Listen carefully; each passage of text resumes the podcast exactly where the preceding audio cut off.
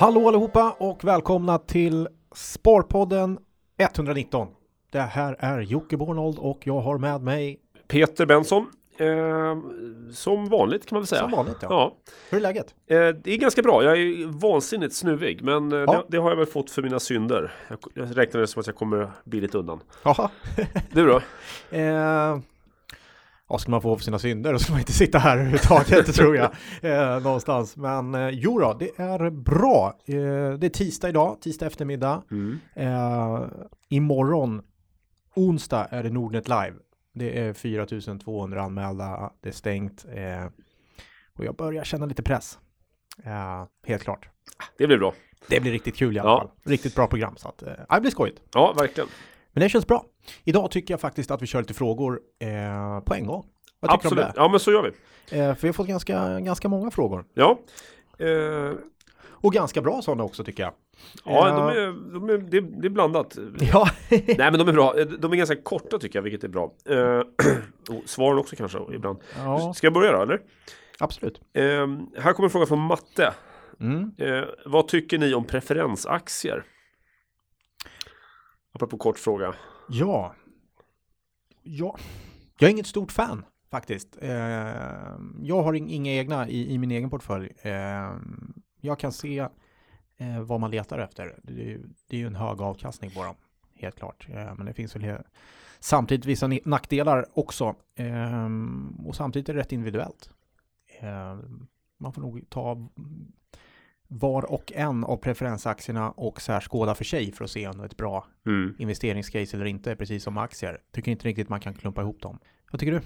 Nej, men jag tycker ungefär som du tror jag. Jag, jag skrev en grej i eh, tidningen Aktiespararen där jag skriver lite krönikor ibland eh, nu senast om det här med preferensaktier. Jag har ju tjatat lite om det här länge, precis det du säger, att det är väldigt individuellt eh, och att det finns liksom latenta risker i det här för att det är många av de här är så att säga eviga. Det finns inga, Ja. inga normala scenarier där de kommer lösas in.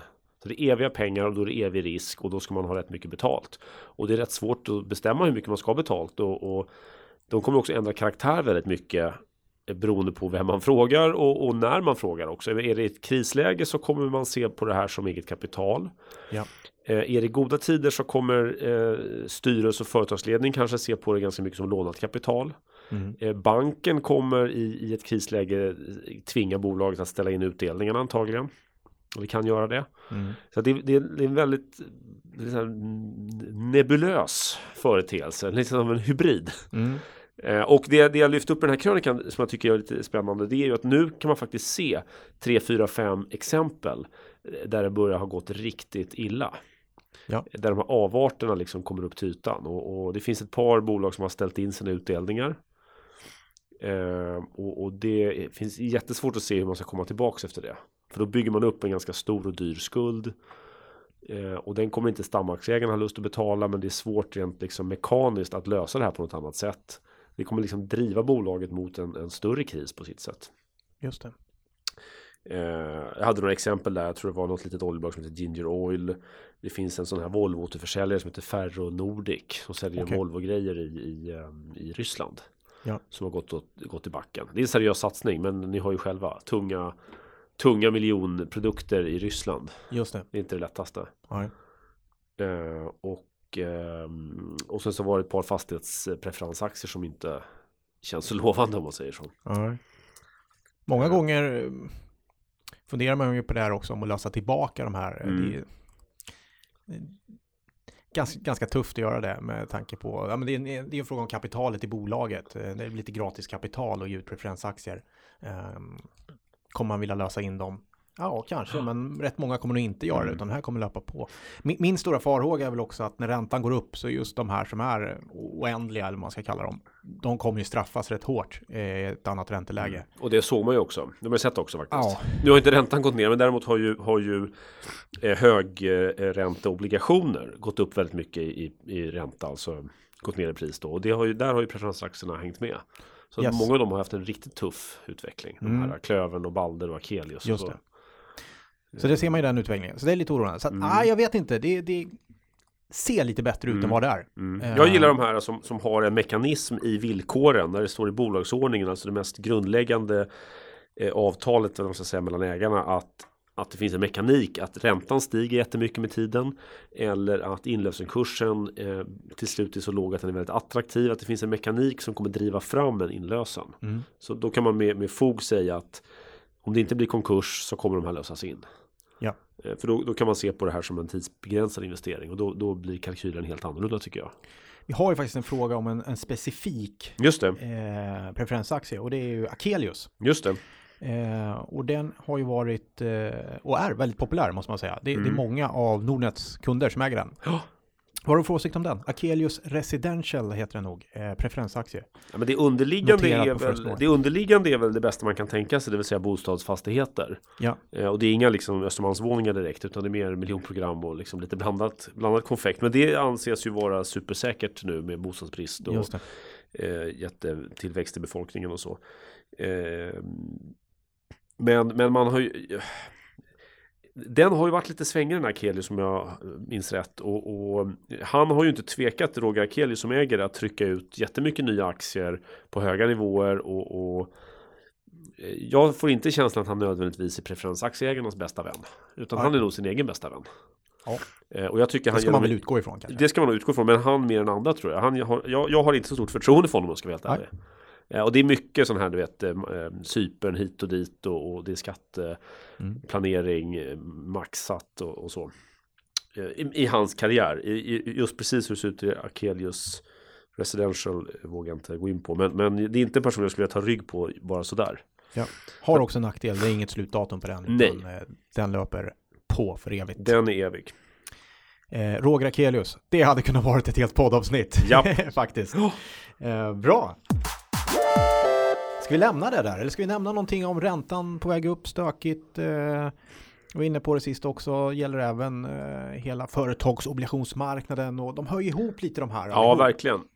Eh, verkligen. Och det är klart Ehm, att de eh, tar lite stryk nu när det är lite eh, risk-off Mm. eh, på banksidan. Eh, vi stökigt. Vi har de här Coco-obligationerna i, ute i Europa Ja. med Deutsche Bank och som också är någon slags Det är ganska Pre- likt preferensaktier prefar egentligen. Ja. De har slutdatum ofta, men, Mm. men det är inte liksom skrivet i sten att de ska lösas in, utan det banken skriver lite grann så här, vi, vi har för avsikt att lösa in dem, men vi lovar inget. Ja. När det blir lite så oroligt så är det klart att de här eh, spreadarna går isär, de här Ja. instrumenten också. Men de där kokosarna är intressanta, det är ju sådana här då, alltså det är ett lån som om det går dåligt för banken kommer att omvandlas till aktier. Just det. Och jag vet, jag vet eh, väldigt duktiga hedgefonder som har kärrat ner sig sådana här kokosar. Mm. Eh, och jag är inte så säker på att det har varit så bra faktiskt. Lite oprövat kort. Ja, Vi får se hur det går om det Men det har, det, det, det har ju vissa sådana här egenskaper som vissa hedgefonder gillar, det vill säga att det är säkert en prissättning som är ganska, ganska otydlig, säkert inte så mycket svängningar, det är säkert bara någon slags eh, gråhandel. Ja. Eh, och sen så har du en säker, kupong, eller säker då, en, en stabil kupong som tickar in. Och det gillar man ju som, som hedgefond. Mm. Men blir det stressigt så, så, så, så kan de ju rasa ihop då, eller i värsta fall bli till aktier på någon konstig kurs som man inte vet. Just. Det är lite, känns lite stressigt nu. Mm. Någon Men du har pratat mycket om företagsobligationsfonder va? Har du inte det? Ja, jag kommer att prata ännu mer om det också. Jag är lite skeptisk. Ja. Jag, jag, jag tycker att det är en, en marknad som förstås har dragit in och fått väldigt lätt kapital. Det varit väldigt lätt att emittera nya obligationer Mm. eh, i företagsobligationsmarknaden. Därför att man har letat eh, alternativ, man vill ha avkastning, eh, man får inte det på sparkontot, man får inte det på, på den vanliga obligationsmarknaden. Eh, och då letar man sig upp i riskskalan och det behöver inte vara fel. Det finns eh, säkert bra företagsobligationer där ute, men eh, i det stora hela, just nu känner jag mig lite skeptisk. Mm. Helt klart. Och det har att göra med att det är så stökigt. Det har det har varit eh, en, en eh, rätt kraftig nedgång som du sa i USA. Mm. Vi har vårt grannland Norge som har eh, haft en, en företagsobligationsmarknad som har känts ganska mogen och funnits länge men eh, nej, ganska kraftiga problem där nu. Så Ja. att, eh, det är klart det finns en smittorisk, helt klart. Och det är både att priserna packar ihop och att likviditeten kan torka in. Ja, det, det, det blir ju ofta så. Och vad som är problemet i om du sitter i en fond, det är att om det här händer och att det blir någon slags liten eh, run, att, att folk vill ur fonderna, så är det ju så att de obligationer du säljer blir ju de som går att sälja. Ja. Eh, och resten blir kvar i portföljen där på botten och då är ju risken att man om man nu är kvar i den portföljen, att du sitter med Svarte Petter, så är det faktiskt. Eh, Ja, det är ju stor risk att de får sälja sönder sina egna innehav också. ja, Om det är dålig likviditet. Ja. Det är lite som att sitta och tälja av sig köttet från benen liksom. ja. Så det finns eh, två case där tycker jag. Antingen är det så att du söker en säker hamn. Nej, då är det inte där du ska lägga till. Mm. Eh, är det så att du vill eh, spekulera och, och, och så vidare så finns det säkert bra case där ute samtidigt. Helt Mm. klart. Om du vill ta risk. Mm. Då, Ja, då tror jag kan du nog verkligen. hitta dig i den, i den delen av marknaden. Mm. Helt klart. Ja, det var ett långt svar på en, en kort fråga. Ja, exakt. Jag, ehm, Vi kör vidare tycker jag. ja. Eh, Peter Andersson, han eh, frågar så här. Spelar det någon roll om man äger A eller B-aktier när det kommer till utdelningen? Mm. Och det korta svaret är nej. Men det finns alltid lite undantag. Ja, Eh, Jag vet att flera av Stenbeckbolagen, särskilt de här Lux, Luxemburg-baserade, eller de som har säte Okej. i Luxemburg, ja, Transcom och tidigare Metro tror jag det är avnoterat nu. ja. Jag är osäker på hur det är med Millicom, men ett par Stenbeckbolag har haft och några eh, säkert även har. Eh, de har någon knölig grej att det är så att om det är att A-aktien får 50 eurocent mindre i utdelning när det Okej. ges utdelning. All right. Och sen så till råga på allt då har det här varit aktier som inte har gett någon utdelning. Så det är jättesvårt att bedöma Ja, hur, hur, hur kostsam är det? mm. Är den uppoffringen? ja. Jättestökig grej tycker jag. har inte lagt märke till det. Måste erkänna. Nej, därför att Jag känner inte till det. Nej, men I och med att de inte har gett någon utdelning så har det varit en ganska akademisk fråga. Ja. Men det har gjort att det har varit en ganska stor spread i de här aktierna. Att A och det. B-aktien har en ganska stor prisskillnad. Mm. Men det har funnits ett, ett, ett sakargument för det i bolagsordningen. Men, Ja. men man har kunnat värdera det väldigt olika beroende på vad man har trott om framtiden. Ska det här bli utdelningsaktier? Ja, då spelar det stor roll. Men om det ska bli uppköpt, då kanske det inte spelar så stor roll. Det är Okej. ganska svårt. Ja, Så att rent generellt kan man säga så här att ett, ett bolag kan i princip sätta in vilka konstiga utdelningsregler de vill i sin bolagsordning. Ja. Men de flesta är kloka nog att hålla det lite enkelt. ja. Det känner ju alla på. I normalfallet. Men på Skeppsbron så resonerar man tydligen lite annorlunda. Ja. I normalfallet så är det I ingen, ingen skillnad. Exakt. Eh, Utan då är det samma. ja. Utan, eh, Nej men utgå från att det inte är någon skillnad. på, men, svenska, svensk, okej, på svenska aktier. Eh, kan det vara så att det alltid är samma utdelning där? Nej, kanske inte. Jag vågar inte svara på det. Jag Men jag, jag, svara. vet, jag vet inget undantag. Men jag menar, Transcom tänker ju på som en svensk Ja, aktie. ja, och, och, och så vidare. Så att, så att ehm, Ja. ja. Normalfallet, eh, det som skiljer ska vara rösterna. Ja. Antalet röster, Ja. inte vilken utdelning. Ja. Okej, ska vi ta en fråga här från Strindberg. Ja, Som skriver så här, Jocke. Eh, har vi idag historiskt höga utdelningsnivåer på börsen? Det vill säga, har vi någon gång haft högre direktavkastning jämfört med nu? Sen vill jag att du gör en liknande lista för alla börser som Nordnet handlar på. just Räcker med 15-20 bästa per börs. Tack på förhand. Det var med anledning av någonting du skrev på Nordnet-bloggen, va? Tror jag. Ja, just det. det var, jag skrev ett eh, inlägg om utdelningar Ja. eh, på bloggen och det var väldigt, väldigt populärt. ja. Eh, klart mest läst blogginlägg jag skrivit. Så ni får gå in och kika på det, ni som inte har gjort det. Eh, och är den, den handlar om direktavkastningen och den är hög. Just nu är den historiskt hög. Mm. Eh, och eh, det har den varit nu en period. 2011, 2012 var också högt. Eh, men det är historiskt höga nivåer just nu Mm. på direktavkastningen. Och eh, ja, vad, vad beror det på? Vad tror du? Ehm, Är det en ökad fokus från ägarna på att ha en hög... ja, men Hög dels är det ju, alltså, dels, jag, jag skulle kanske vilja säga emot dig lite där. Jag vet Ja. inte om den är hög, beror på vad det är för tidsperiod. Eh, backar vi längre tillbaka när räntan var mycket högre, då, var det ju, då fanns det ju eh, ännu fler högavkastande aktier skulle Ja, men säga. sant. Men, men i relativa termer så kan du mycket väl ha rätt. Eh, när jag körde tidningen Börsveckan och, och även följt med efteråt så de, de sätter varje år upp en sån här utdelningsportfölj och då eh, så då, då, då finns det data på liksom bakåt och det kan man ju få från massa källor. Men hur många hur många aktier har funnits vid varje årsskifte som har haft en direktavkastning över eh, 5 säg? Mm. Och det, är ganska, det var ganska lågt nu förra årsskiftet Mm. och, och nu också. Så att, eh, men men det, det varierar med räntan också. Mm. Men, men varför? Ja, men det, det är ju jättefå bolag tyvärr skulle jag säga som, som, som investerar så mycket. Mm. Samtidigt är de, är de välskötta och tjänar mycket pengar så, ja, men vad ska, och de har inte så mycket lån. Det finns liksom inte så mycket mer att göra. Ja. Har man amorterat ner skulderna till en hälsosam nivå och, och inte har några jätteintressanta investeringsmöjligheter, då delar man ju ut dem. Mm. Och det är ingen som säger nej till det. Nej, precis. Ja, men det är ju så. Men är det klart bra, att, vet jag eh, inte. Nej, jag, det är följdfrågan. Är det Mm. bra? Jag vet inte heller, men, men man får nog se det som ett ganska tydligt tecken på att det är låga investeringsnivåer i bolagen. Ja. Och ehm, någonstans är det negativt för den framtida, Mm. framtida avkastningen. Så att, ja, det, är, ehm, det där är en balansgång. Det är en balansgång också när man väljer de här bolagen. Mm. Det är ju, kommer den vara uthållig den här utdelningsnivån eller inte? Vi har pratat om Telia tidigare. Ehm, och så vidare. Så att, eh, ja, det är en, Mm. ett tveeggat svärd. Ja, Men det är klart, exakt. det är trevligt med utdelning. Så är det. Eh, Okej, en fråga från Olof här. Varför duckade ni frågan i senaste podden gällande var på Nordnets hemsida som man kan analysera MA50, MA200 med mera? Eh, är det för att det i dagsläget inte är möjligt? Och då syftar alltså Olof på eh, tekniska analysbegreppen eh, rullande medelvärde. Eh, Just det. Och eh, svaret på frågan, ja. Det var därför vi duckade. Nej, men han har rätt i det faktiskt. Det går inte att göra det på Nordnets hemsida just nu. Eh, men eh, vi jobbar på det. Mm, mm. Eh, att få in den delen. Just Helt det. Okej, så har vi en fråga från Charles. En annorlunda domedagsfråga. Vad händer med mina aktier om banken där jag har mina innehav går under med anledning av militärt angrepp eller motsvarande? Se Ukraina som exempel. Finns jag registrerad i respektive bolags aktiebok eller skulle de försvinna helt? Mm. Förhoppningsvis, fråga. Ja, förhoppningsvis en eh, hypotetisk fråga. Ja, förhoppningsvis. Ehm, nej, men det är så, banken eh, håller ju inte i Banken håller ju inte i aktieboken då, utan det finns ju en värdepapperscentral kan vi kalla den. Mm. Det kallas den förr eh, här i Sverige. Eh, Euroclear heter det nu. Eh, som håller i boken där det står vilka äger aktierna. Eh, Om man tänker ett militärt angrepp, ja det är ju fullt möjligt att den helt enkelt eh,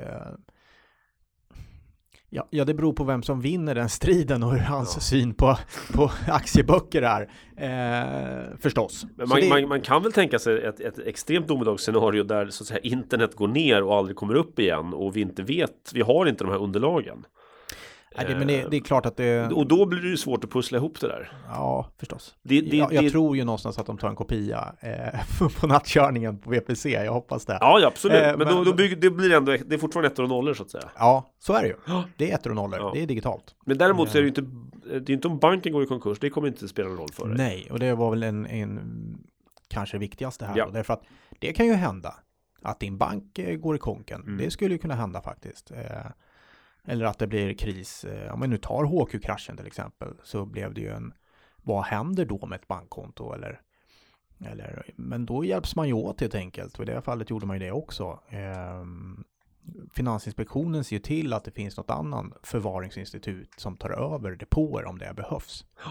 Så vad som händer då är ju att du kanske får ett konto i SEB eller mm vidare. Så tar de hand om det. Likadant med derivatpositioner och Ja. allt sånt där. Ja, det flyttas över då. I det här fallet flyttades det över till SEB tror jag. Så att där kliver ju Finansinspektionen till och skyddar. Eh, Och där är man ju väldigt skyddad som aktieägare och Ja. sparare.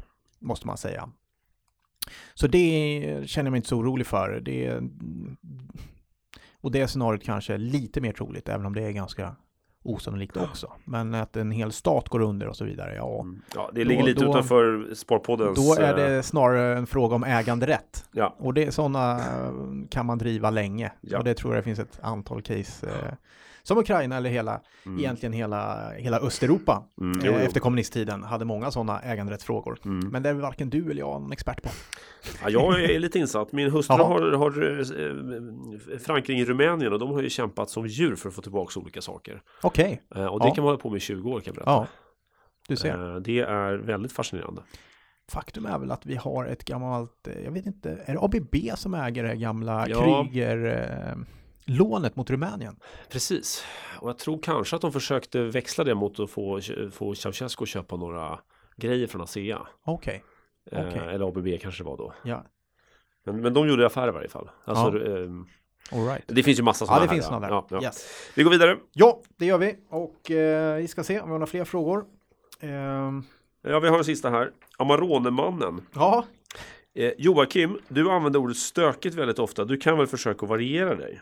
Förlåt. Skriver han med trött röst. Ja, förlåt. Ja, Jag hakar ju alltid upp mig på ett ord som jag säger hela tiden. Ja. Förut var det absolut. Det kanske jag säger fortfarande, jag vet inte. Men inte det- lika mycket tror jag. Nej, så var det stökigt. Vi får se vad, eh, Mm. vad det blir nu. Du får söka hjälp för den här speciella tourettesen Ja, du har. det är kanske någon slags nervositet. Jag tror... Eh, poddnervositet. Nej, jag, tyvärr, jag måste erkänna, jag använder ordet stökigt hela tiden. Jag gör det på jobbet, jag gör det hemma och eh, det, det följer med mig in här i poddrummet. Tyvärr. Ja, ja vi, vi tänker ut några synonymer. Ja, bra frågor idag. Yes. Men det har hänt rätt mycket annat också. Det kom en eh, räntesänkning här. Ja, Trodde du på det? Jag tänker rätt lite på sånt där. Eh, Men jag blir, lite jag blir lite förvånad varje gång kan man väl säga. Jag fattar inte vad de vill uppnå riktigt. Nej, inte jag heller. Det enda som jag kan tycka är rationellt är att man vill hålla nere svenska kronan.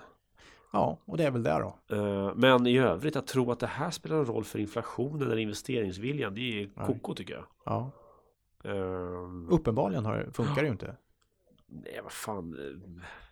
Jag, jag, fattar överhuvudtaget inte. Vad är, det för investerings, vad är det för investering man ska göra för att räntan är minus 0,5 men som man inte vill göra när, man, när det var noll? Och om man får en vilja att göra investeringen då, då känns kalkylen ganska, är en ganska rutten kalkyl får man väl säga. Ja, ja alltså det, kan, inte- det kan inte vara bra. Nej, Men sen så kan jag ju för sig, det är många som har, också har synpunkter och säger att det här är så här kapitalismens död och minusränta är en, eh, en perversion på något ja, sätt. så som är din kollega eh, Cervanka, heter han så? Ja, Cervenka, ja. Eh, han, han är väl inne på det.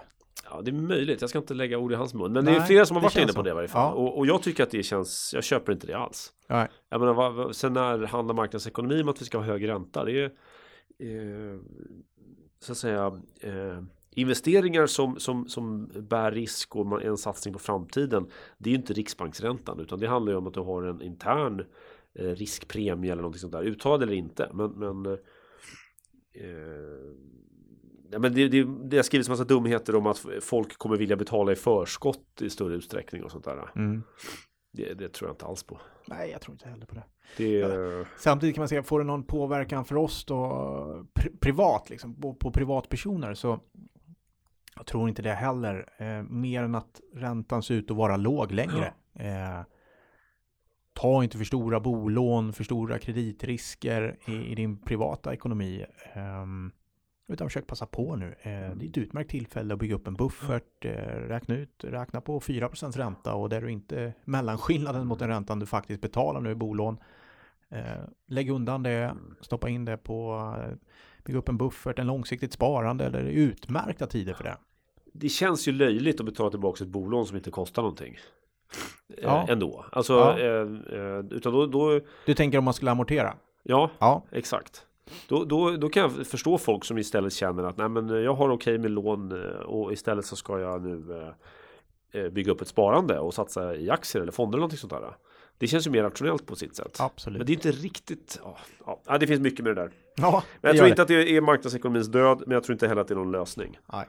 Jag tror inte heller det kommer påverka oss sådär jätte, jättemycket. Du kommer fortsatt ha svårt att få någon avkastning på ditt sparkonto, på, på dina räntefonder och så vidare. Men man får leva med det helt enkelt. Det, det är Men- det som händer. Men det är klart, det är ju ruskigt dåligt för, för storbankernas lönsamhet. Jag menar om, om de har kunder som har, säger vi 50 000 på kontot. ehm, på, på ett år, ett halvt procent, det är, vad blir det, 250 kronor va? Mm, Ja, det blir pengar om du har många miljoner kunder. så är det.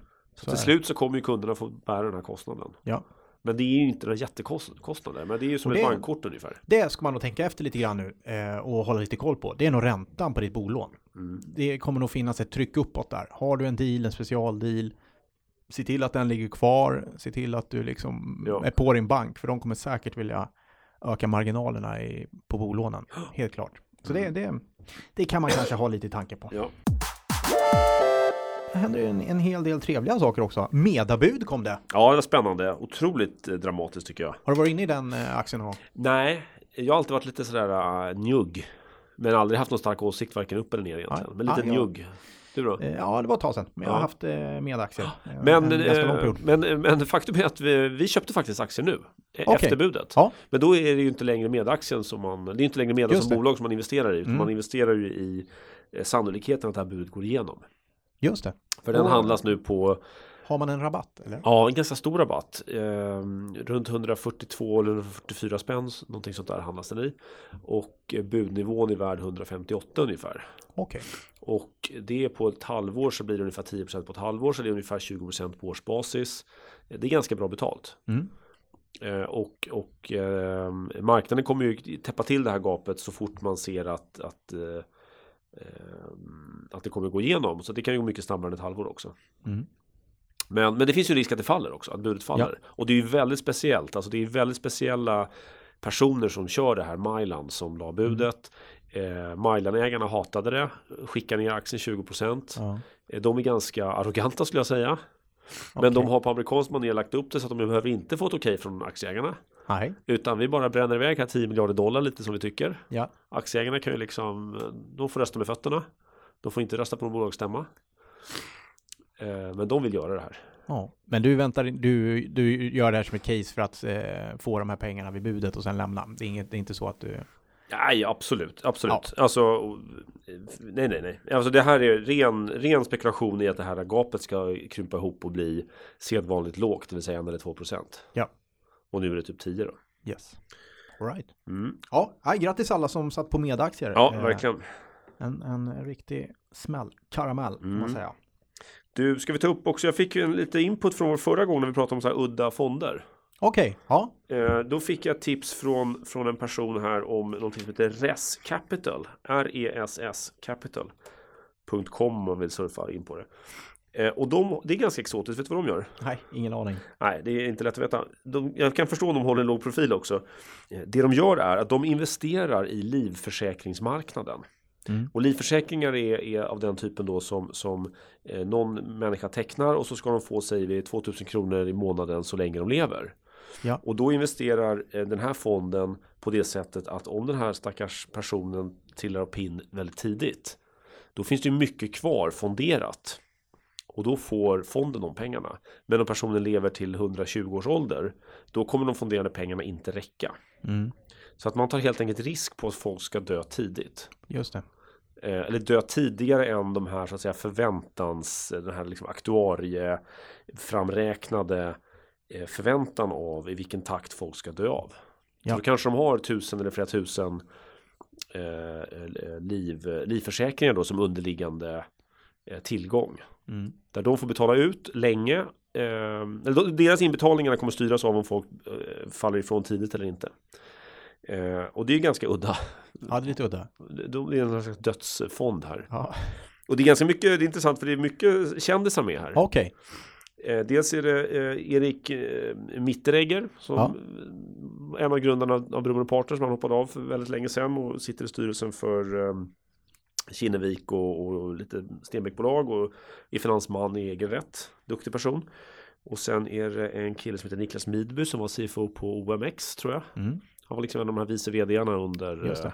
OM-gruppen. Perry Larsson tror jag.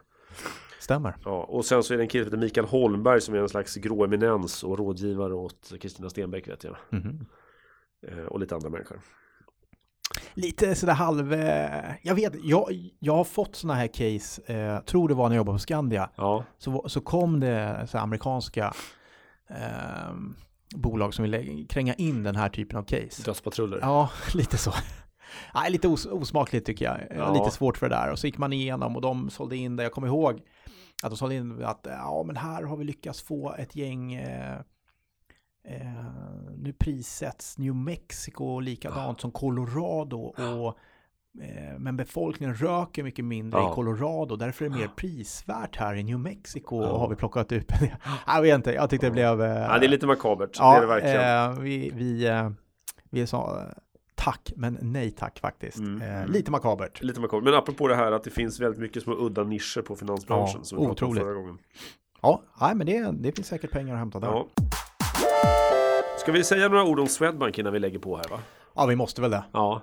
Eh, Vad var det vi sa förra gången? Vi sa att det blir, jag påstår att det inte blev Jens Henriksson Ja. som tog över. Vad sa vi nog mer? Sa vi någonting om Sundström om han skulle sitta kvar? Det sa vi nog inte. Nej, vi trodde... Gör han det? Jag tippar på att han gör det. Alltså, allt, allt talar för det faktiskt. Ja, jag tror det också. Eh, Sparbankerna verkar backa upp honom åtminstone har de inte gett något annat tecken ifrån sig. Eh, Folksam, Jens Henriksson backar upp honom. Och nu var Och det är ganska självklart. är ganska Eh, för självklart. Jens eh, fick jobbet av honom. ja, eller? ja, det beror väl lite på. Det, det är väl inte det som ska styra? Nej, men det, ja. Det, det är väl ingen ryggkliarklubb det här, eller? Nej, det, det är ju, nej, det är det ju inte. Det är ju ingen ryggkliarklubb, Nej, nej, nej. finansbranschen. Här står alla fria. Ja, du säger finansbranschen. Jag tänkte på, jag tänkte på eh, eh, Socialdemokraterna. Socialdemokraterna ja. Nej, där också. Där också. Absolut. Mm. Nej, och sen så ingen- Alekta som är den första Alla största. är fristående och Alla är helt fristående, helt sakliga. Nej, så han kommer att sitta kvar. Men det kändes ju inte uppenbart där ett tag. Det var mycket vevande från Sundström och man fattar inte riktigt vad han höll på med. Nej, jag, jag tycker det är pajigt. Jag, jag tycker det, är, Ja. det blir lite... eh, Det är ändå en av Sveriges största banker. Vi har väldigt många har sina be- besparingar och sina konton där och, och så blir det så här eh, rörigt. Och det är klart att det är tydligt varför får, varför får Wolf gå? Varför får han gå egentligen? Ja, men, nu låter jag som en Anders Sundström lakej här. Men jag, Ja. jag undrar om inte han ändå har, har lite skäl för det. Jag menar, dels när han säger så här att, att Wolf skulle gått även om det inte var de här insiderfrågorna. Eh, men det gjorde saken eh, akut. Och, så pekar han då på kundnöjdhet och miss, medarbetarnöjdhet. Som då inte är så nöjda utan missnöjda. Och det stämmer ju typ. Jag menar, jag vet inte. Sen kan man ju säga att det är kanske inte Mikael Wolfs fel. Nej, nej, men Ja. och, och, och det har ju varit massa turer kring honom och han är ju lite um, Lite som en sittande anka. ja. Han har gjort bra ifrån sig. Har han inte det? Swedbank Ja, alla säger det. Alla och- säger det, men jag vet inte. Ja. Nej, jag vet inte. Jag tycker det är... eh, Han är väldigt populär i banken. Alltså han är väldigt populär bland Ja. medarbetarna och så. här. Det är Ja. inget snack om den saken. Ja. Så det här missnöjet kan ju mer, men om du frågar, om någon får frågan vad tycker du om din chef eller din vd så kanske de säger han är toppen. Men vad tycker du om ditt jobb? Då kanske man säger att det är botten. ja, absolut. Så, Så, det är inte riktigt samma sak. Alltså man kan ju vara missnöjd med jobbet men vara nöjd med sin vd. Mm. Vad tror du nu då? Nu är det insiderhandel. Märkligt. Nu kom det ju om vilket bolag det var han hade handlat i Ja. så blir man ju lite sådär, ja, eh, var det så smart? Nej, det känns väldigt omdömeslöst. Det är ju gamla Get Updated för de som Ja. kommer ihåg det här bolaget. Riktigt skräpbolag.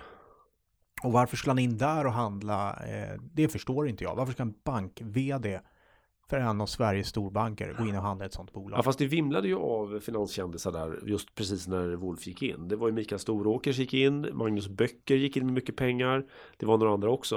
Och Ja. det, det, skulle, det var klang och jubel och de skulle vända och hitan och ditan. Och då kanske Wolf ville vara med i klubben. Ja, Men det är himla dumt. känns onödigt. Jätteonödigt. Otroligt onödigt. Ja, han är uppsagd i alla fall. Så att det är, eh, Mm. eh, nu heter bolaget Oniva Online Group tror jag, Ja. Nu för tiden. Ja, vi får se. Ehm, stökigt. Stökigt. Vi tror, jag tror också att, att, eh, att eh, Sundström sitter kvar. Mm. Han är ju finansbranschens svar på Carl Bildt. Det är en eh, teflonman. Eh, han har gjort massa galna grejer, men det rinner bara av. Eh, så han är ju skicklig. Så jag tror också han får sitta kvar. Och så får vi se vem som dyker upp på vd-posten. Ja. Ja, intressant att följa. Många poster ute där nu som är... Eh, vi har pratat om eh, börsen och vi har pratat om Swedbank. Vilka har du sökt? Eh, jag söker allt. Du söker Ja, ja, Okej, alltid. Ja, ja, ja. Ja, det- där har jag en... eh, Det, det ska man alltid göra. ja, ja, ja. Jag säger inte nej till något. ja, det är bra. Du då? Um, eh, där jag är lite lat där. Jag har missat några av de här ansökningsdatumen faktiskt. Vi får se hur det slutar. Se om de ringer. Exakt. Men du, eh, ska vi runda av? Ja, det gör vi. Och eh, tackar Najara. Det gör som vi. hjälper oss med att klippa och fixa och se till att det blir en podd varje vecka. Jajamän. Och eh, med det så stänger vi podden 119. Ja, Tack fint. så mycket. Tack och hej. Hej!